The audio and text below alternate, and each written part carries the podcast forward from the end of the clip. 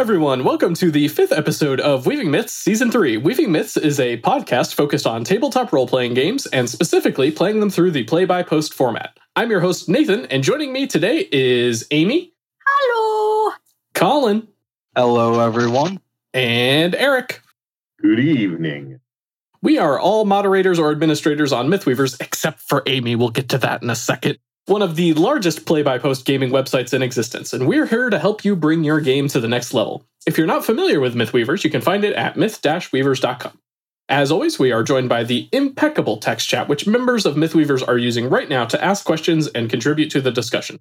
At least I think they are. I can't see the Twitch chat right now, so I'll check in a second.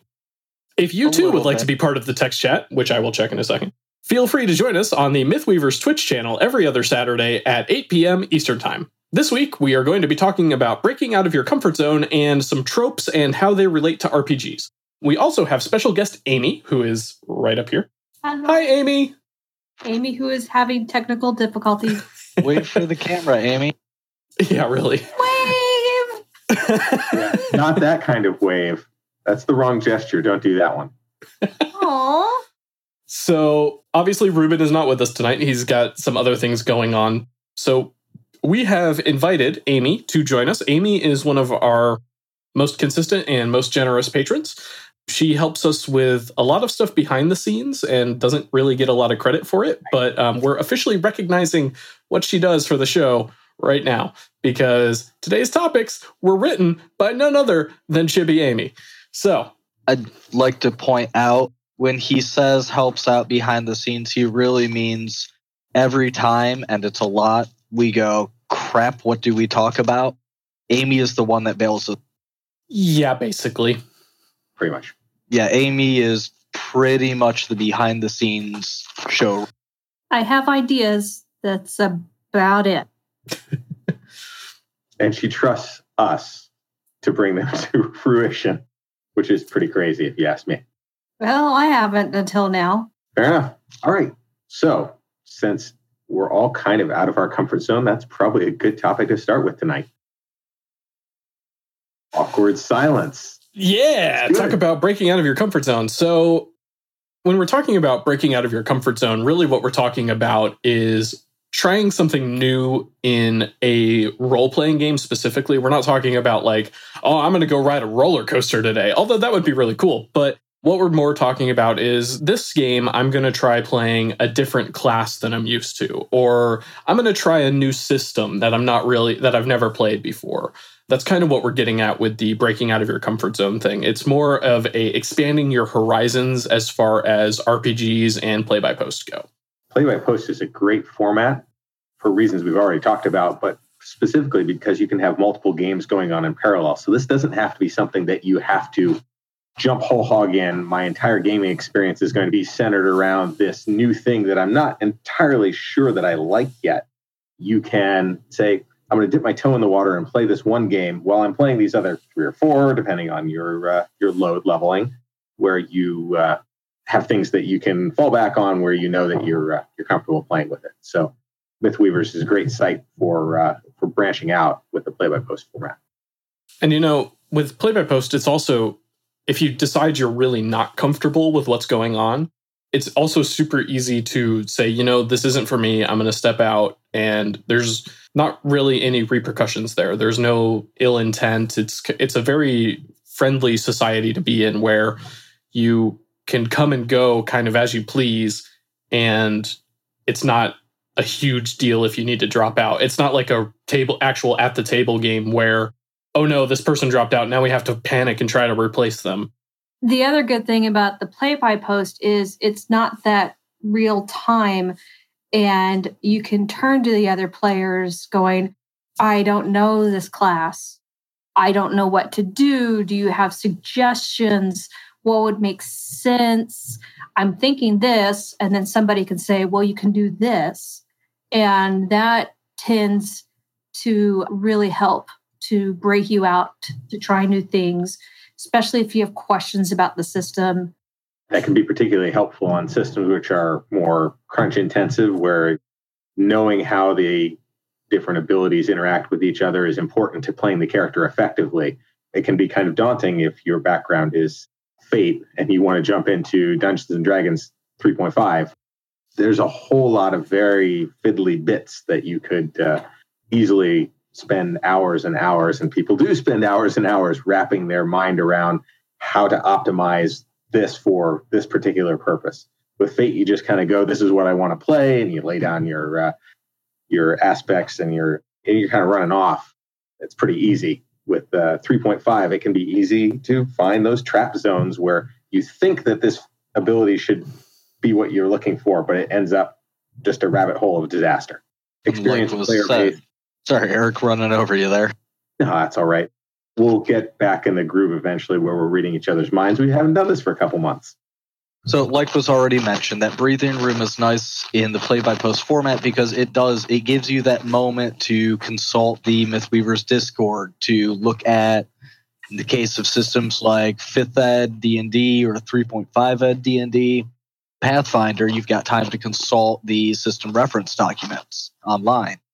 There's no, you don't have to worry about that table that's sitting and waiting for you to make a decision with something with which you're unfamiliar. Wait, I need to thumb through to page 285. No, no, it's page uh, 133. Oh, wait, no, it's in this PDF that I've got. Mm-hmm. Yeah, Play by Post gives you a day maybe to look through it and figure it out. Another big advantage of breaking out of your comfort zone is a lot of us have character concepts that are very near and dear to our heart. Like I could probably play a swashbuckler, drop in in any game and be fine, but I'm not a wizard.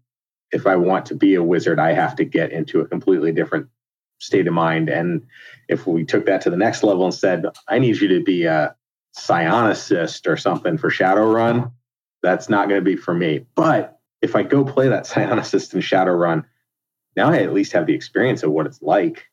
I may not be great at it the first time, but guarantee that character is not going to look like my swashbuckler for the most part.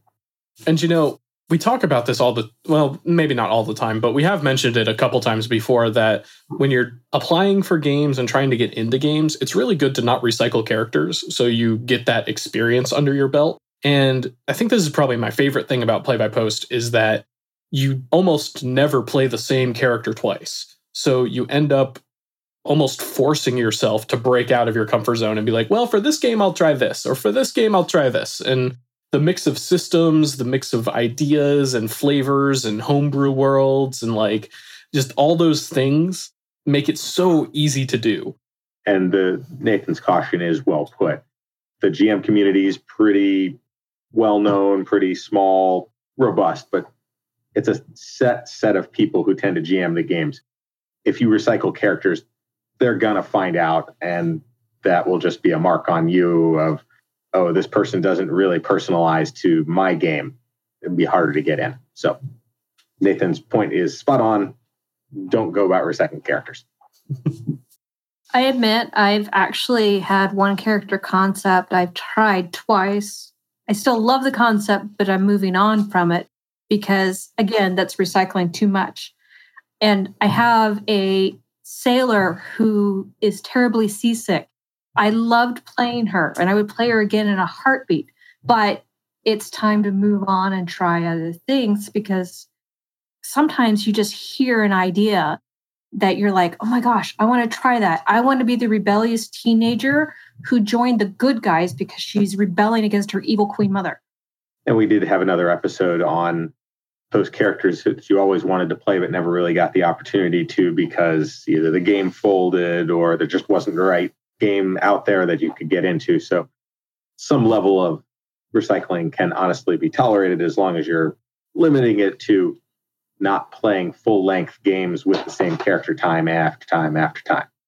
I was going to say there are exceptions. If you haven't used that concept for a while, there's no issue going back to it. Or if you're taking a broad concept, but you're still adapting it to that world, that's to be a little different than, hey, I've got the same character with the same background that's recycled over and over again. I think that's important regardless of what you do. Like, even if you're not trying something new and breaking out of your comfort zone, I think it's important that when you do make a character, regardless of whether it's something new or not, you try and make them specific for the game that you're playing and also flesh them out to the point where if you're not really sure what you as a player should be doing, your character can kind of guide you into what they should be doing. So it helps ease that transition from, well, I have no idea what I'm doing, but my character clearly does. So my character would do this and go in that path. And that kind of got it's a cycle almost. Like you get feedback from your character and then they guide you to the next step of immersing yourself in this brand new character that you've never played before. We spent a lot of time here talking. I'm going to go off script a little bit, talking about players expanding out of their comfort zone. Do we apply the same logic to a GM expanding out of their comfort zone? Absolutely. I think a GM's greatest tool is to play and run as many systems as possible because all of a sudden, when you get a dozen systems under your belt, you kind of start to realize the similarities and differences, and you can kind of look beyond the system and be like, okay, these are the things that make a game tick, and use those in any game. So, like Stars Without Number has a lot of overlap with other systems. So, you can apply concepts from that to basically any other game to help make every game better. And it's also worth noting not just trying different systems, but trying different genres. And just because she's not on and can't yell at me not to, a good example is Call Me Fate from Mythweavers is planning on running a Stars Without Number game, and sci fi is something she doesn't really run much of. Actually, I don't think she's ever run a Stars Without Number game. So, well, it's Stars Without Number or sci fi. So, stepping outside of your comfort zone with genre and setting is a wonderful thing to do too. Like, don't lock yourself down to I only ever run fantasy, therefore, you know, I'm going to stick with fantasy, even if it's minor jumps. If you go from classical high fantasy to urban fantasy, don't be afraid to branch out in the subgenres, even if you don't want to take a big jump into a different one. Well, yeah. I've also found, sorry, no, since I can't I've see you, that, that Mythweavers is a really good community and helpful in general. And your players will typically understand if you say, hey, like, I'm new to this, but I want to try it. They'll be patient. They may even offer suggestions in situations that you're not sure what to do with. That was exactly what I was going to say. And do listen to those suggestions, do take them openly. They are trying to help. In general, no one's trying to just be that guy who's trying to ruin your new game experience they're coming at it from a different perspective because they've played this system before, they've played this genre before, they have an idea of what they're looking for. They can be an asset to help drive your game just by taking that experience and saying, let's point over here and, and run with that for a while. Maybe it works, maybe it doesn't, but just floundering on your own and and feeling like, oh, this is hard and it's not comfortable because it's not my zone, that's hard too. So be receptive you know it always it always comes back to that same thing we say over and over and over communication communication communication. It doesn't matter what you're doing as long as you're communicating you're doing it right. We're really talking about is very specific well we're talking about it in specific in the context of play by post but this broadly applies to life in general. If you just stay in a lane that's this narrow and you never branch out to the left or to the right you're going to end up not knowing what to do in certain circumstances because when a curveball comes at you, you only recognize fastballs. So branching out and play by post is a microcosm of branching out the rest of your life. I can't hold push to talk and clap, but yay, officer speech. you know, I Thank you, should be get your clap track going. Um, no, actually, that was my elbow holding the push to talk. And I actually had a situation like that in real life recently where I was interviewing for a position at the company I work for. And one of the questions they asked me was I see you've published a book, but you're studying math at school. How did that come about? And I, I'll admit, I didn't really have an answer. But after thinking about it for a while, I realized, you know, doing the same thing over and over just gets boring, for me at least. You know, you have to find new ways to stretch your mind and creativity. And if I can get a little sciency for a second, there have been studies out there that show that when you're learning a new skill or learning or trying something new and creative, that your brain is actually growing during that process. So, doing different things, even outside of Mythweavers, but also inside of Mythweavers, it's both, contributes to that healthy mental stimulation and mental growth that I think is very important. It's also worth noting that the studies have also said your head hurting from learning too much is because of neurons. Just Sounds saying, That sounds about right. headaches from those complex concepts are good for you. You know, like figuring out the uh, squeezing rules in 3.5. oh, God, please, no. Oh my. Yes. I invite you to a grapple. N- No, no. Oh, my brain. All right. How sciencey do we want to get? No, nah. I'm I'm fine with sciencey. Hey, Oh, sciencey, God. it helps your brain to grow. Let's go sciencey, Chibi. I love science. Okay. So there was a, uh study done where uh, it was an Alzheimer's study. They were looking at these nuns who basically lived their life in this convent, who did a lot of meditation, who did a lot of reading, who did a lot of physical activity. And yes, most of it was rote. They would constantly get more books in and read more books and things like that. They found that when the nuns died, they should have showed signs of extreme advanced Alzheimer's, but it's the meditation and learning new things constantly created more neurons to go around the plaque that was building up that caused the Alzheimer.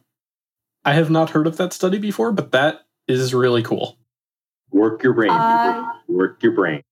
This is what I do when I get bored. I just peruse.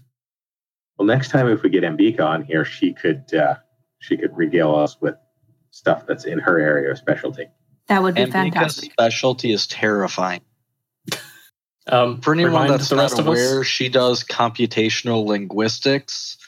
We made jokes about generating name tables for races and DNA. I remember yeah, this. exactly. You I remember, this that now. in 30 minutes, she had 100 male and female names for dwarves and orcs that were phonetically in line with that intended feel for the system. And she said it was easy. Just writing some code, man. Database lookups, not that hard.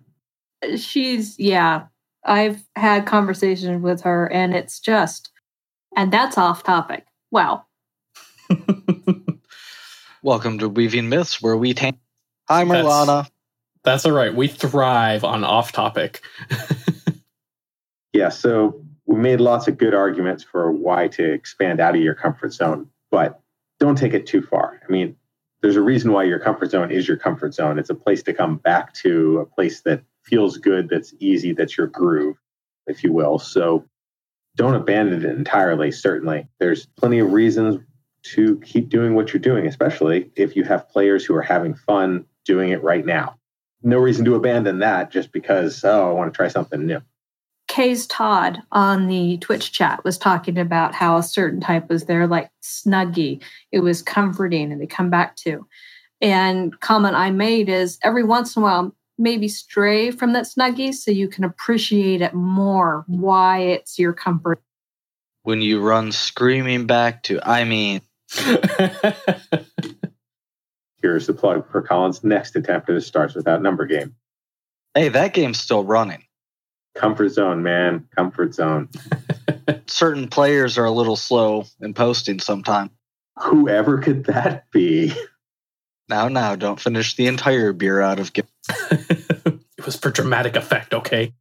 I watched that liquid level drop. Well, yeah, I drank some of it. All right. Anyway, Have we covered this topic in sufficient depth? oh god, if we keep covering it, we're gonna tangent more. Well, Moving okay. on. I, Moving I on. do have I do have one last point, or maybe not a point, but One last tangent. What? there is an argument that exists out there that staying in your comfort zone is better. And I know that probably most of us here don't agree with that, but I do think that there is such a thing as going too far and that it's important to find a good middle ground where you can be both in your comfort zone and stretching yourself. I don't think it's necessary to go entirely outside of what you're comfortable with, but just be aware that there is an argument to be had as far as staying at least partially within your comfort zone.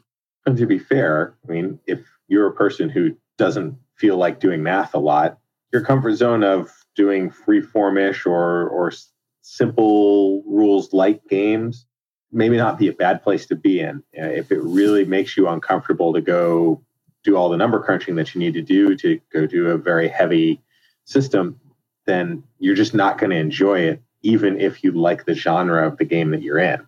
So maybe take that genre, pair it with one of the simpler, more straightforward systems, and go run with that for a while. There's plenty of ways to short make short leaps out of your comfort zone rather than uh, diving headfirst. And I, I think, think as we move forward too, we're going to be as we start working back into the groove and start working in the occasional weaving myths does tabletop, we're going to try to exhibit more of the complex systems and more of the simple systems. I'm still campaigning for someone to run all out of bubblegum one night. I could do that. I mean, I'm I love those little one shot things. So that's my comfort zone.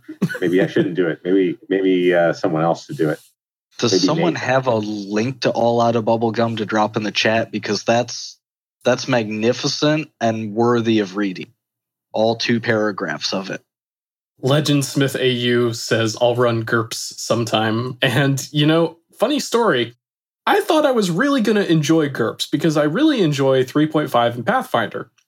I do not like GURPS. I tried it once, made a character with it, played a game for a little while, and you know, it's just it's a bit too far into the crunch scale for me.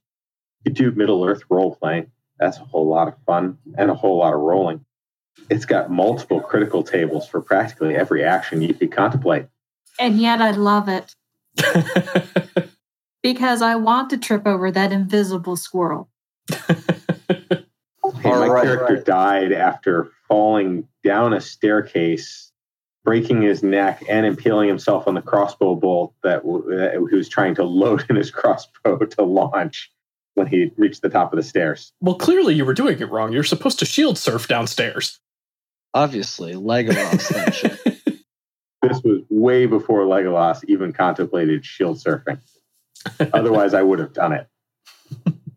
I would like to point out for the text chat following us now, I have linked the uh, All Out of Bubblegum rules. For those of you watching the recording, we'll make sure there's a link available.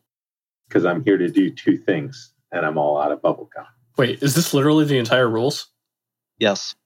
Oh man, this has got to be. We good. can wait. We can wait just to watch your reaction to the. Oh boy. Okay, this has got to be good. Like I'm Actually, read it off for us. Read it off. You want me to read it? Okay, it's short enough. I'll read it. All right, let's read this.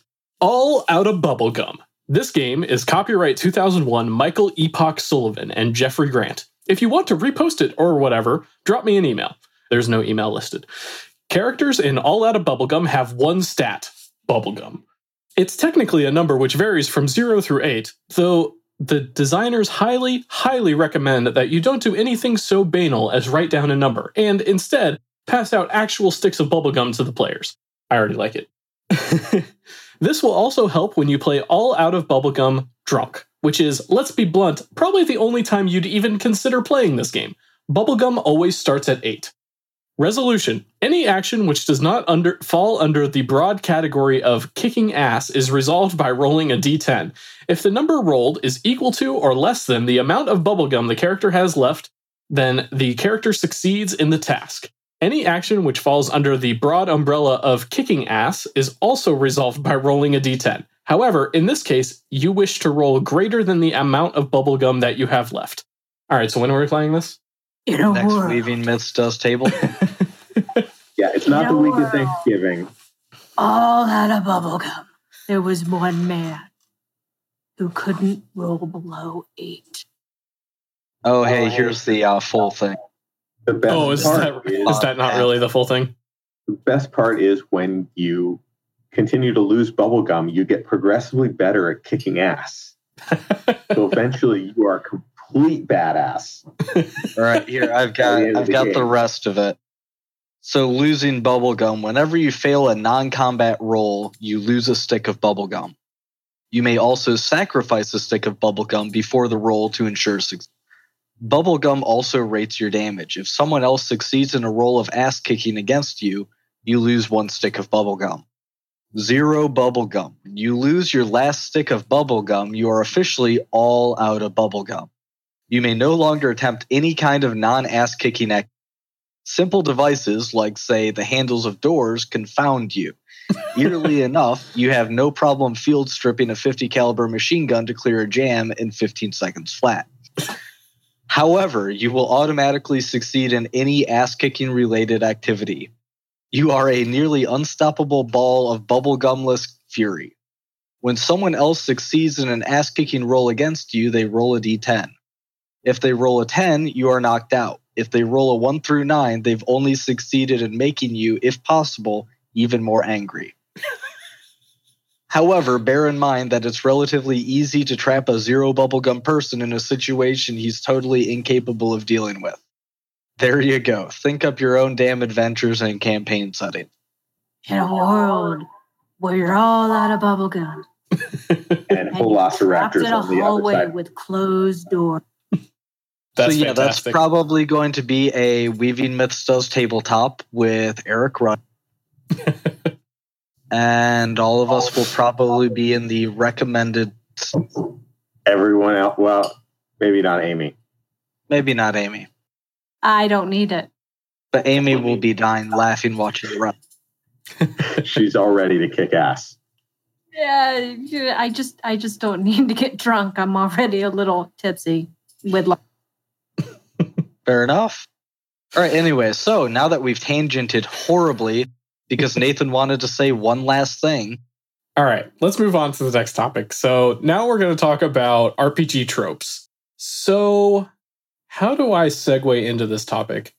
RPG tropes is, well, first of all, a trope, I should note, is a tool or building block used to construct a story or, and when I say story, I mean any story. I mean a book, a movie, a TV show, an RPG, a video game. Like it's something that is used not necessarily universally, but is used to help create and build whatever it is you're trying to make. Like the evil genius. Exactly. So, like, if you need a villain, your trope for the evil villain might be evil genius. Or if you need a setting, the setting might be, I don't know, fantasy. I don't, I don't know if fantasy is technically a trope because it breaks down into like a bunch more tropes. But there's probably a general overarching. Alternate Earth.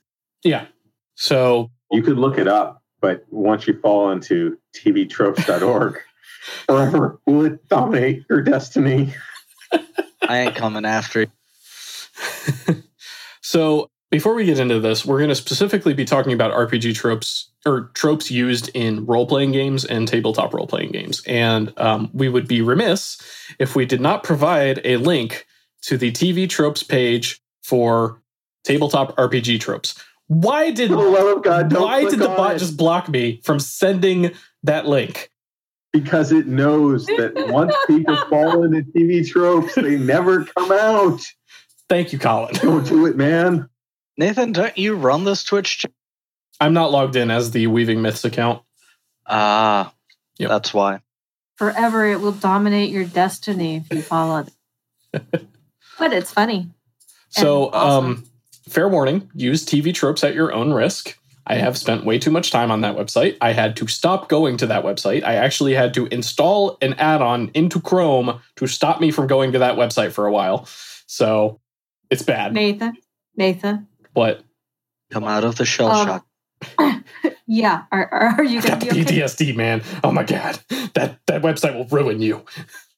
All right, but they're called tropes for a reason because they are common entities which you can use to relatively easily put together just about darn near any story you want. Like killing it only makes it stronger. Uh, don't don't uh, you don't want to see my second form. You know This isn't even my final form. before we get into this even more, I have one last little tidbit. I want to note that tropes are not necessarily inherently good or bad. There are some tropes that are done to death, and some people perceive them as being annoying or silly because they've been done so many times. But ultimately, they're not like no trope is better than another. They all are just tools that we use to build stories. So we oh, all use them. We really do. I mean, every t- kind of character concept you come up with, like I said earlier, the rebellious teenager rebelling against the evil queen, her mom. You may think it's original, but Shakespeare Shakespeare was like, all the plays have been told, all the stories have been told. They're just going to be twists on the same thing. Nothing new under the sun. Thank you. That was the quote I was trying to remember. Here for you. I got your back. Yeah. Like how many of us as GMs have used the and everyone meets in an inn to start their first adventure? Been there, done that. Colin, don't you lie. wrong with that unless you start every adventure that way, at which point your players are going to laugh at you. I mean, my Stars Without Number game started. To be fair, it was them awaiting, you know, job select. It's the same thing. in play by post, if you do a pre-game out of care or a pre-game in character thread just to get a feel for play styles and post styles on the characters themselves, it's really hard to do a in character pre-game thread that's not in a bar. But does that count as the game starting in an inn? It doesn't even have to be an inn. I mean, I ran a sci-fi game and they started in a diner. it's like a bar, an inn, a tavern, whatever. It's so even yeah. the tropes have yeah. even slight subtle variations to them. Oh Lord, Burly Beard Gaming just wandered. Well, I mean, one pregame, we were in the mess hall as we are about to be deployed. I mean, it's it is kind of the same thing, but it is a good gathering place to talk to people as far as in-game stuff. I think one I did was again in a tavern, but they were hanging up things in the background for the festival a festival that was starting. So people were talking about the festival and stuff. Anyway, that is way off topic. Oh my gosh. no, no, you, you don't understand. We specialize in off topic. so, from the link I sent earlier, or well, Colin sent earlier, it would be really difficult to go over every trope on the list because there's so darn many, and there are even bigger lists for other categories elsewhere. This is just the tabletop RPG one. There's one for video games and movies and all that stuff. So there are, a few that kind of jumped out at me as fairly common and effective. And some of these you might laugh, but because they're so like core to what an RPG is, but they're really common and they do what they're supposed to do. So, an adventurer is you. Basically, the party and heroes are adventurers. That's 99.9% of RPG games. They have character customization. They include critical hits, usually. Are there any systems that don't have critical hits? Not that I can think of off the. Uh, Fate doesn't. Okay. Some of the others may, some of the more lighter weight ones, but I mean, yeah, does Risus have criticals? Eric, you're muted. Dang it, I turned on push to talk for good reasons called laundry. You know, it's um, terrible. Merlana doesn't say hi back. well, that's partly because I push to talk on now, because otherwise she'd probably say other things like, "Why did you drag him into this at 7:50 on a Saturday night?" Because that's, that's the time we always have it. yeah, I know. Let's carry on uh, I mean, an adventure of you is so fundamental to what we do in terms of tabletop RPGs. Your characters are special. They're different than the ordinary people. They stand out and they want to do things that the average person would say, You are absolutely crazy out of your mind. Why are you leaving this nice warm hobbit hole to go on an adventure? And you know there's even more. I mean like you've got dungeon crawling you've got in and out of character the distinction between those. Like that's not something i initially thought would be a trope but it makes complete sense that it is one because you have to make that distinction between what's happening in the game and what's happening out of the game. So like that is a storytelling tool that you use to distinguish between this is what's actually happening in the story and this is what's not happening in the story. And then this is the one that kind of blew my mind the most that it's actually a trope. Non player characters are a trope. Like, what? it's really important to distinguish between the characters who have agency in a story and the characters who are just along for the ride and get affected by what goes on elsewhere. This happens in every sort of media. It doesn't have to be a tabletop role playing game. Go watch ER. There are the docs who make stuff work, and there are the nurses who are just there to, or nurses, docs, what have you. So I'm not going to discriminate based on role. There are people who are just there to hold that piece of gear and look good doing it. And again, getting kind of back to our earlier conversation, it's branching out and trying characters and stuff. You have the trope, but it's how you put your spin on it that makes the character engaging and interesting.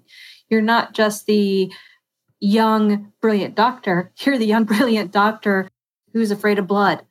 Oh, so my cousin. hey, how do you hide a dollar from an internist? Put it underneath a bandage. How do you hide a dollar from a surgeon?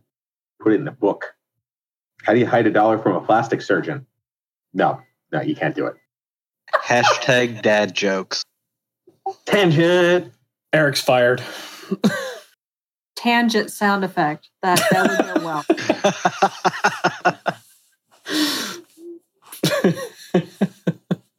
I probably shouldn't have done that because now it won't come back, I bet. Oh no. There it is. Okay. oh my god. Causing technical difficulties is my specialty. All right. Well, we've already given the don't go down the TV tropes rabbit hole.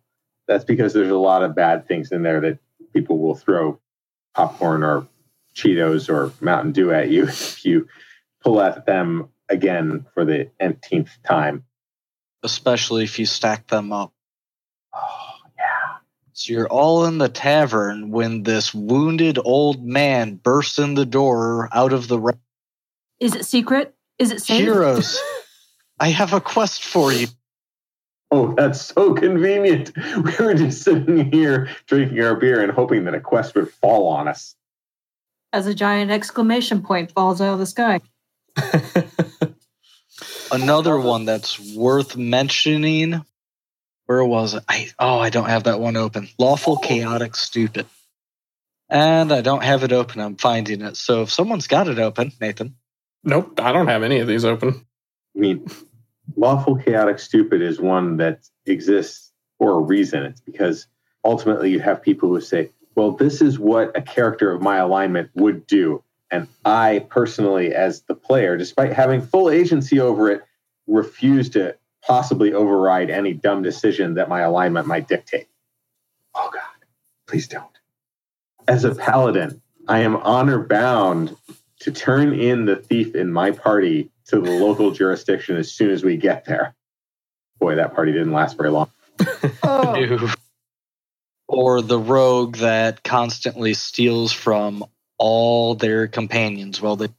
Kinder. Speaking of cousin Doctor Afraid of Blood. Fine, fine. She did that all the time. Oh, no, terrible, terrible. I made that mistake once. Oh, we never caught it. She'd sit next to the game master and just pass notes back and forth. So you went to something on your character sheet and the GM said, Oh no, you don't have that anymore. Yep. You don't have that much gold any further. Oh, the party needs horses, and the rogue's going, How much are they? yeah, I got that and some money for a wagon while we're at it. Just holding it for you so your bags are lighter. Yeah, let's talk about house rules. Oof. I mean, house rules can be good and they can be code for the GM making up whatever they feel like to suit the moment. It strongly depends which ones. Depending on the system, I think they're necessary. So I'm going to go into a place I probably shouldn't with this. But in D&D 3.5, fighters suck. So, oh, edition more. Well, I I'm I know, I know. I'm treading a fine line here. Site, What's that? Who upholds site rules again, Nathan? Okay, I know I'm treading a fine line here, but I'm just saying if you're going to play 3.5, you got to do something so that when both classes hit level 20, the fighter doesn't just die to everything. You got to make some concessions where perhaps the game system is poorly designed and fix those. Or you could just play with players who don't abuse it. Well, sure, sure. I don't understand that statement. Unspeakable, I know you're watching this podcast. Yeah, I- I'm vaguely pointing to Merlana, who plays a wizard, and she's really smart and could probably abuse the heck out of all the things that a wizard can do Sure. I, I will agree that it does depend a lot on who you're playing with. in decades of playing a wizard because she knows the fine line of every player having fun. I'm not the only one that's sitting and waiting to just see a hand swing and hit up Eric upside the back of the head. It's an invisible Bigby.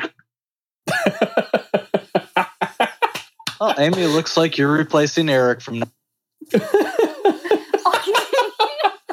oh my god! This time the video won't come back.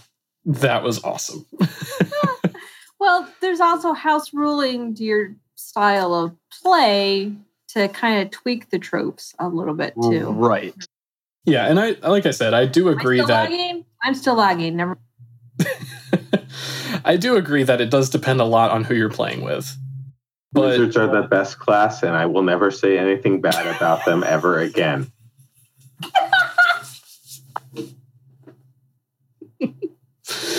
oh my gosh.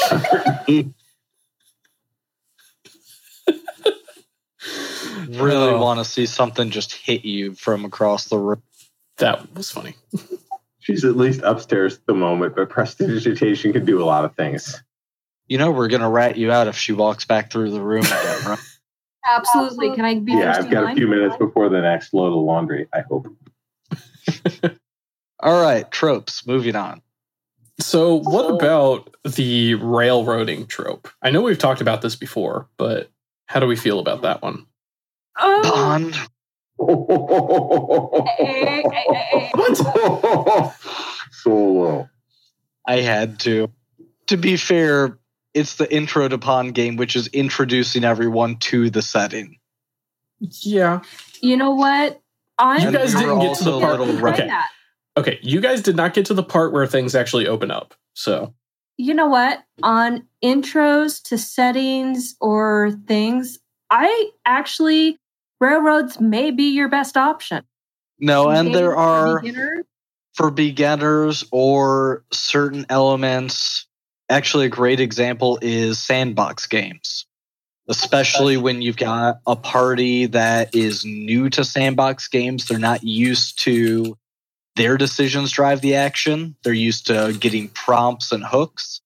An initial little minor bit of railroading or, you know, railroading with a couple branch offs that they can take can help start to guide that party into how a sandbox setting works. Yeah, I mean, I'll be honest. I wrote a scenario for Living Greyhawk that was an introduction to Nyrond, and it was the um, Rat Catchers Guild. You were in the sewers. It was a railroad, but it's a railroad to introduce you to the setting, and it turned out to be the best option for level one characters and trying to figure things out. you know, actually, that reminds me a little while ago, my brother's girlfriend was in town and she had never played D&D Pathfinder. She hadn't played anything. So I found a one shot that was extremely heavily railroaded to help her learn the system and learn how to play. And it worked really well. So yeah, there are definitely situations where it's necessary. And I actually put a link to that in the text chat if anybody wants to check out the adventure that I used. It's really it's really funny and it's really lighthearted. It's a really good adventure. I mean, we've all had that experience of the unrailroaded thing. I'll go back to way back to Metroid, where if you didn't think about, hey, should I go left from this initial screen and go pick up this power up that I didn't know existed? I'm not going to actually be able to finish the game. Oh, so almost all 90s video game. Yeah, pretty much. Sorry. I'd like to point out those of you that grew up with video games in the 90s, I'm going to do my walked back and forth uphill to school in the snow thing. 90s video games, for those of you that didn't grow up with them, they didn't give you waypoints, directions. They just kicked you. And then when you fell down, they kicked you again over and over again. And oh, you died again. and sometimes Okay. they threw in you're out of lives. Start over. Yeah, yeah, yeah. Now this is video games on the home console. What about for those of us who had to put quarters in?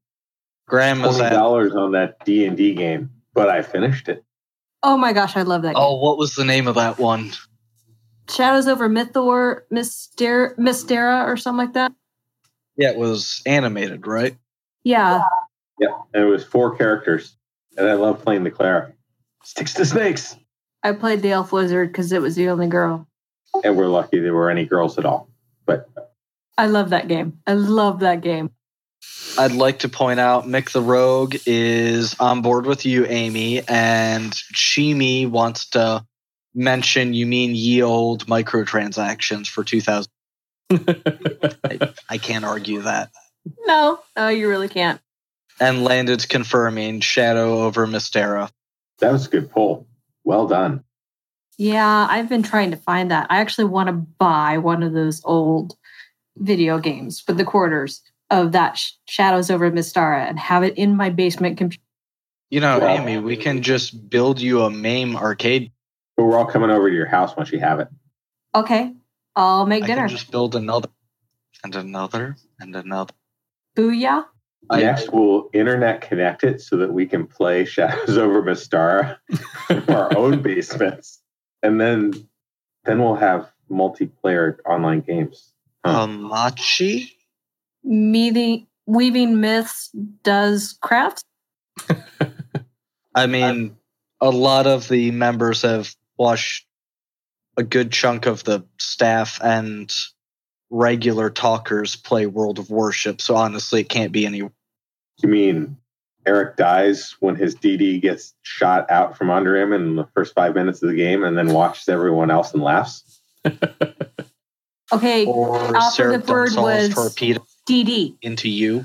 Try try something. Well, I mean, the, Okay, the nominal we're lifetime of a we're tangenting. World War II DD was seven minutes in combat. So yeah, pretty accurate. Okay, let's move on. so, do you guys think we've covered the whole tropes thing, or is there anything else we want to talk about? Or You know Probably what that's happened the last safe. time. Stop Sorry. having fun. okay, that one I do actually want to talk about. The stop having fun people. These are the people who are so knowledgeable about the system that they know how to hyper optimize everything, and anybody who does it not in the hyper optimized way is not worthy of their time. Please don't be this person. Or if you are this person, make the character really damn funny to make up. or something, you know, just don't be that guy or gal, as the case may be. Yeah, that Don't be kind that of person. Yeah, tabletop game I'm playing right now with my regular group. My husband is a paladin. Paladin who basically grew up in a commune, is blonde to the core, and has a sword that talks to him. There's nothing in fifth edition that really plays with this mechanic. And it took our GM, who is one of those type of people, a little while to come around to it, going, Well, yeah, I don't know. Well, okay, I can work with that. And now my husband, who you have to understand is usually the straight man for everything, is the comedy gold of this campaign because it's Ravenloft and you need comedy in Ravenloft. But it took the GM a little bit of "La- pushing, keep going, please let us play this, please let us play this.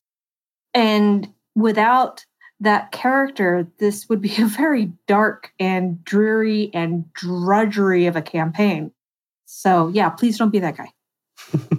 Stop having fun. Ravenloft is supposed to be dark and dreary and drudgery, and no one's supposed to like it. And by the way, that paladin went insane in five minutes in second edition. I'm sorry. Speaking of that game master, right there. Right there, folks. No. That's the guy. That's the guy. Get him.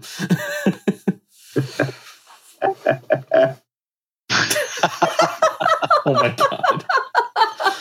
Oh boy. See, now One he of needs these to have his wife I'm not gonna hop back back. on before he puts the picture back. Okay. So part of Eric will be played by someone better looking and blonde. okay. Not so blonde anymore. I got one last thing, and we're not going to tangent this time. It's cute how you say that. As hopefully. Point at you, Colin. yeah, you got it. So I there's one last thing. It should be noted that yes, there is a specific page for the tabletop RPG tropes, but any trope can be applied to anything. So some of the best role playing games are the ones that take tropes from other mediums and formats, do something cool with them, and turn that into a game. So you can literally go on TV tropes, hit random trope, and well, that's first of all very dangerous because you'll that's how you'll lose the rest of your life. But also that can give you ideas for games if you're struggling to come up with something. So you're basically saying that diving on that link is like a deck of many things. You could either have your soul sucked into oblivion or come up with a gem of an idea. yeah, yeah. Or There's no middle ground. there. diving onto that diving onto that link is basically the trope of a three hour tour. it's time for the game of the week, and we're gonna try and make sure this works this time. Please work. Hey, it worked! Yay! This week's game of the week is A Winter in London, being run by Elise de la Plague. I probably butchered that, and I'm so sorry. Set in the year 1904, the player characters are looking for a better lot in life. No matter their origin, reasons, or background, they're, they've decided to turn to a life of crime and reclaim the place in society that ought to be theirs. A Winter in London is a Blades in the Dark game, and Blades in the Dark is a system I know we've mentioned on the show in the past, and reading over the advertisement, it's hard not to be interested. The system is fairly easy to pick up, and the rules are available for free, so there is no reason to not give it a look. Applications for A Winter in London close on November 23rd, so be sure to get those applications in quickly. I like when people do like this little in character vignette type thing at the beginning of their ad to kind of like set the tone and explain the setting a little bit. Elise has done a really good job of like talking about everything you need to know and including links where necessary. So like the rules are available for free. Here's a link, boom, and voila, we've got the rules. So this ad overall is really well laid out. I would maybe like to see a list somewhere of like like a bulleted list of like this is what you absolutely must do. But otherwise, I think they've done a really good job of explaining everything necessary, and the pictures are really pretty. I totally down for playing Blades in the Dark for uh, myth- we missed the tabletop at some point too. That setting just looks awesome. I have no idea how crunchy it is, but I don't have the time to learn crunch. Be that player going, how do I do that? It's really not that bad from what I've been able to tell. Isn't it spin off of like Dungeon World I uh, type of thing with playbooks? yes, yes, it is. Yeah, it's a powered by the apocalypse type thing. So it's got a little bit of crunch to it, but I think it's definitely not like it's not like D and D crunchy. No, I don't. Yeah, I don't think it's quite D and D crunchy. And I think, uh, I mean, the last one that was run looked really fun, and I have peeked at this and keep peeking at it, but haven't tried to make it character. Now the book is 336 pages long, but that's because it also includes the setting, not just the core rules. That's fair. So yeah, this is the game of the week, and uh, we'll be giving her a little medal later today. Yay! You won a medal. Good for you. Gold sticky stars. All right, and back to us. So now it is time for everybody's favorite segment of the show, the free for all, which is basically when I go on break, except a little bit more structured. Cute So- you think that? so, as always, before we get started, we have the mandatory question What's making us happy this week? We're going to start with Colin. Oh, you, I hate you. I got a new printer. It's awesome. That makes me happy because I can print 11 by 17 engineering prints now, and that makes me happy and dangerous. Happy engineers are completely safe. Next, we'll do Chibi Amy.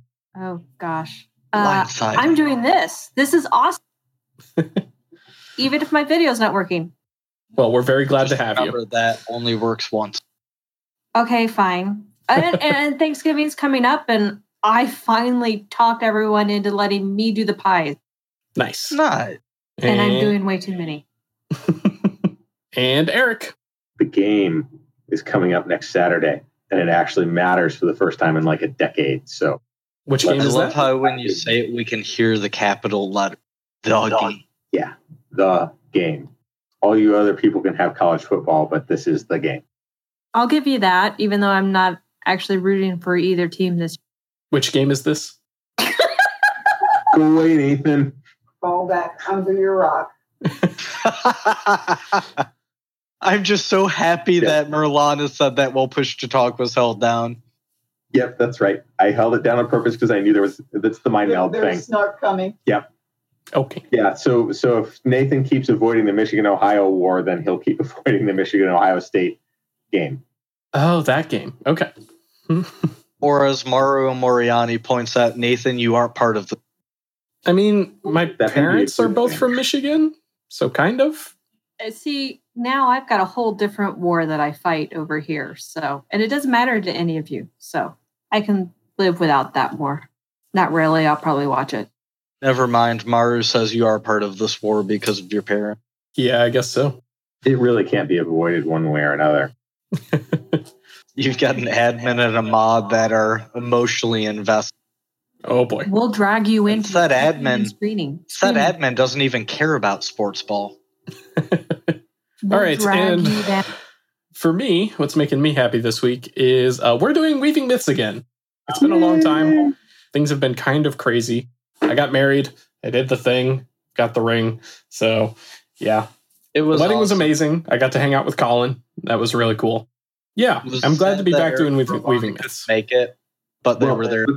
It's it's fine because I hear that Colin is hosting the Mythweavers potluck. Yes. There is no Mythweavers potluck. They're all lying. Well, that's why I'm making extra pies. I'm shipping them out for the potluck. I'm gonna be down in Kentucky for Thanksgiving. We didn't say it was going to be on Thanksgiving. There is no potluck. so you say. Keep telling yourself that. And when we all show up with food, what you gonna do? Well, see, we're all showing up at Colin's house while he's in Kentucky for Thanksgiving. And you need what's in his freezer. come back. The place will be trashed, and there will be like two slices of pie. What's your favorite flavor? We'll make sure you eat that. Yeah, I'll, I'll Yeah, save you and Jim one. I mean, it's all I mean, there's stiff competition for your pies, Amy. See, my cousins make key lime pie, grown over in Connecticut in their dad's greenhouse. Fresh key lime. freshly limes. roasted pumpkin pie and caramel apple. Connecticut. Yeah. Fresh key lime. Yeah, fresh roasted pumpkin. I got to go with you there, Amy. We've done that every year that we've managed to save a pumpkin for that long. We didn't pack any this year, did we? No, we didn't because we didn't because this fall's been Rainy. uh yeah, that'd be one description of it. Yeah. Chaotic. Something about ripping out floors, walls. Yeah, our dining room's not really in a state to Black host. But if you all want to come over, you're all welcome. So now that we have answered the mandatory question, um, we're now officially in the free for all. So people in the text chat, if you guys would like to ask questions, you're welcome to do so. I also want to do a quick plug. Down below the stream, there is a suggestion box. So there's a couple suggestions in there already. But if you have any suggestions for the show, if you have topics you want us to talk about, if you have like I don't know, an idea for uh, Weaving Myths does tabletop or anything like that, you can put it down in the suggestion box and I'll see them and people can like upvote it like you do on Reddit. I don't know how many people use Reddit, but you can like thumbs it up and the more thumbs up something gets, the higher it is on the list. So, Except for Brock. yeah. Yeah, please give suggestions. I may run out of. Um, Nathan, Yes. it is worth noting that I do not see a suggestion box in the Twitch Windows app.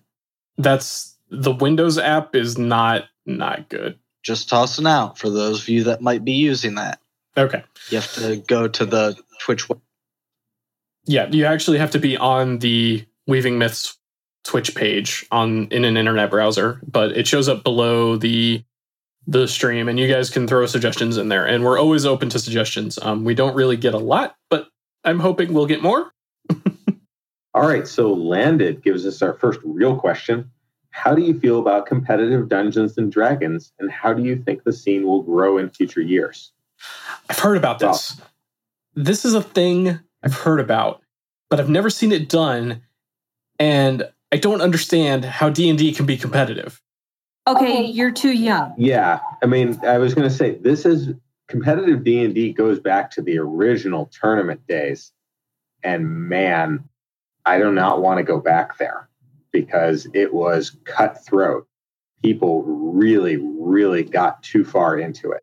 So competitive D&D, if you can make it like an esport where people like high five afterwards and walk away happy, that's okay. But when you're literally trying to run the game as fast as you can to just get to the end point or the various waypoints of the dungeon so that you can have the highest score, that's not really to me what D&D is about, which is a bunch of friends getting together and having a great time imagining.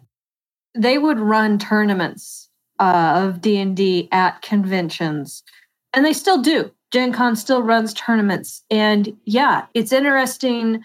It can be fun with the right table and it can be miserable with the wrong table. Let's take competitive video games where we have people swatting each other because they're unhappy with how a particular mission went. I don't want to see that in my hobby. That said, we are going a little too worldly talk. Sorry. It's fair, but all right. Okay, Moving when, on. When I think of D and D, I I just want to throw this out there. I don't think of anything competitive. D and D is a collaborative, fun thing that you do as a hobby. I don't need to compete with people about it. That's my two cents. Nathan, question for you. Oh, wait, no, we've got another question from Chibi for Eric. Does Eric have stubby little fingers, and if so, why? Yes, genetics. There we go. All right. Moving on to another question from Maru for Nathan. What was the most difficult part of making the world of besides the fact that it's still not finished. So, the most difficult thing about Pond is it's big, like really big. So, I try to put this in perspective to for people and it's it's not easy to do because it's just a picture on a screen, right? But if you imagine the physical planet of Pond, if it existed, it would be 50% bigger than Earth. So, the fact that it's so large and there's so many countries and places and like think about everything that our world has and our world is the size of our world there's so many things in that and then take all of that and add 50% so it's 50% more balkanization. yeah and don't get me wrong the people who have contributed to pond have done an amazing job writing out some of the more important parts it's the little things now. It's like the countries that don't really matter. It's the little details of like this city and this event. And the most, so ultimately, the most difficult thing about Pond is that there's so much of it. And I can't do it by myself.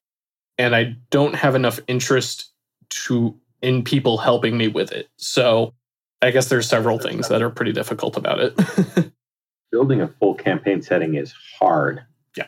I think there have been at least three attempts in the GM workshop on Mythweavers that have just not really gotten more than 5% off the ground because there's so many details. And unless you have someone like Nathan who's just going to be the, the organizational honcho to drive it, it's it just can't really be feasibly accomplished. The history of our world here, Earth, has taken thousands of years to get to the point where it is.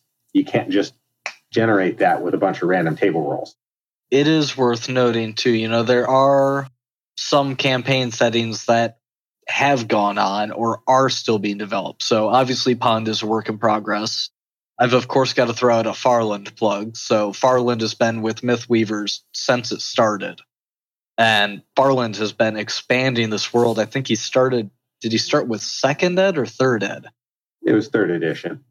Okay, but I mean, Farland is his world's been going for forever. Another notable toss out, it's moving a bit slowly, but Iron Blaze in the Mythweavers Discord kind of organized a group of some of our more terrifying members and started a crazy steampunk islands in the sky type world. So it's a big project, and honestly, I'll be surprised if it's ever like in a state where I can happily say it's finished. But You're Having author, some- you're never happy. well, yeah, but I mean, something about having something that I can go and work on every now and then when I just am don't want to work on anything else. Or, you know, sometimes I can just throw up a thread and be like, hey, I'm looking for people to help me out. And sometimes people will contribute. So, you know, it's it's a good it's a good side project that I don't really figure will ever be finished, but you know, it's it's a good thing to work on. Continually growing. Yeah, yeah. And I'm fine with that. I'm fine with people continually adding to it. Ooh, Maro has a great question. With the addition of members of the Patreon community, specifically knowledgeable ones like Amy, be more common on weaving myths in the future? Yes, anyone that uh, tends to be active, we're starting, the Discord is kind of changing how we do things with the community a little. And that's a great thing. But it's for the longest time when we still had the website before the Mythweavers Discord became a thing. Well, all right, so early history. Back in the early days of Mythweavers, we had a live text chat called the Shoutbox and that was where you had current staff, admins, all that would be talking. Members of the community would be talking. Everyone got to know each other. Well, running that Java applet back in 2008 was very resource intensive and very expensive, and Rodrigo had to kill it to keep the site up. So that's the shoutbox is how a lot of us actually got involved with the site staff by getting to know everyone, getting involved in the community. Not to say there wasn't a community when that went away. It's just things moved slower. Conversation didn't happen as rapidly. And the addition of the Discord, we're starting to see a lot more of community members that are crazily volunteering themselves without realizing what they've gotten themselves into. Amy Whatever are you talking about? but we're starting to see a lot more members that are getting involved so it's it's almost like a quasi staff thing they're helping support what we do on the website with the community they're getting involved without becoming moderation All the benefits, none of the negatives. until they open their mouths one too many times and then they just get dragged into moderation usually i make it enticing Well, I gotta go. See ya. She's already got her camera off, so she can't pull the trick. I mean, you ask uh, Josh or Ambika, you know, oh, you want to join the moderation staff? And oh, sure. And then they realize, Josh loves it. Suckers. Man, all it takes is throwing one roll on her and she's done. I know, right? We could have this finished in a matter of a couple minutes. So, if I can throw something out there about the patrons, I want to let our patrons know that there are changes coming to the patron structure. There is, it's kind of been in the works for a while, but now that things are not quite as crazy for me, um, I am going to be reworking the rewards and changing the pricing structure a little bit.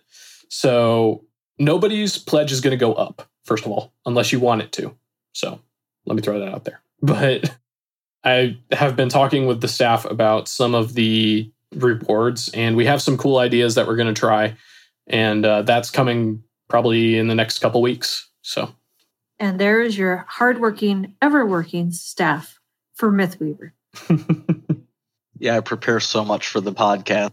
oh yeah, we do Oh, yeah. so much to get ready for this. Let me tell you. Yeah. We're doing a podcast today. Awesome. Well, actually, when you think about it, that goes back to episode zero. yeah, we're just getting back to our roots here. And uh, for those that haven't listened to episodes, don't. For the love of God, don't do it to yourself. It's like TV tropes. Just just don't. It was, we hadn't figured out how to make it so others could hear, like you could only hear Nathan. no one could hear the rest of us. So it was us saying things and Nathan telling people what we said. I tell you what, Party There's- caller. there's quite a bit of software trickery going on in the background that makes this podcast possible. In other words, Nathan learned how to use OBS proficient. no, OBS is actually the easiest part. Oh, really? Yeah. Well, since you've uh, told us all about the wonderful things that are our Patreon, maybe we should plug those people who uh, who make it so awesome Oh, for us. hey, there we go. Hey, that's a good transition. All right. Um, before we do, there's one last question that I actually am curious to the answer of myself. Eric, how did you come up with the name Mordai and why has it stuck for you? Well, now if we want to go way back into setting creation, that name was back when I was the administrator for a now defunct multi-user dungeon called Castle Mud. And it was the one I selected for myself because it was less cheesy than Dark Shadow, which was my original angsty post-teen thing for my internet presence. But it still plays on darkness a little bit, you know. So that- Virtually none of you remember my original username on the site, and we can leave it. crew GM Eric does crew. because Eric's old. ancient, not quite as ancient as Colin. Whatever you got to tell yourself, but All right, uh, let's move on to the Patreon plug. So, I would like to take just a moment to remind everyone that this episode of Weaving Myths is made possible by our Patreon. For those of you that don't know, Patreon is a method for content creators to gain income through the support of those who consume the content. Our Patreon offers a multitude of ways to support the show, and you'll get awesome rewards, which are changing soon.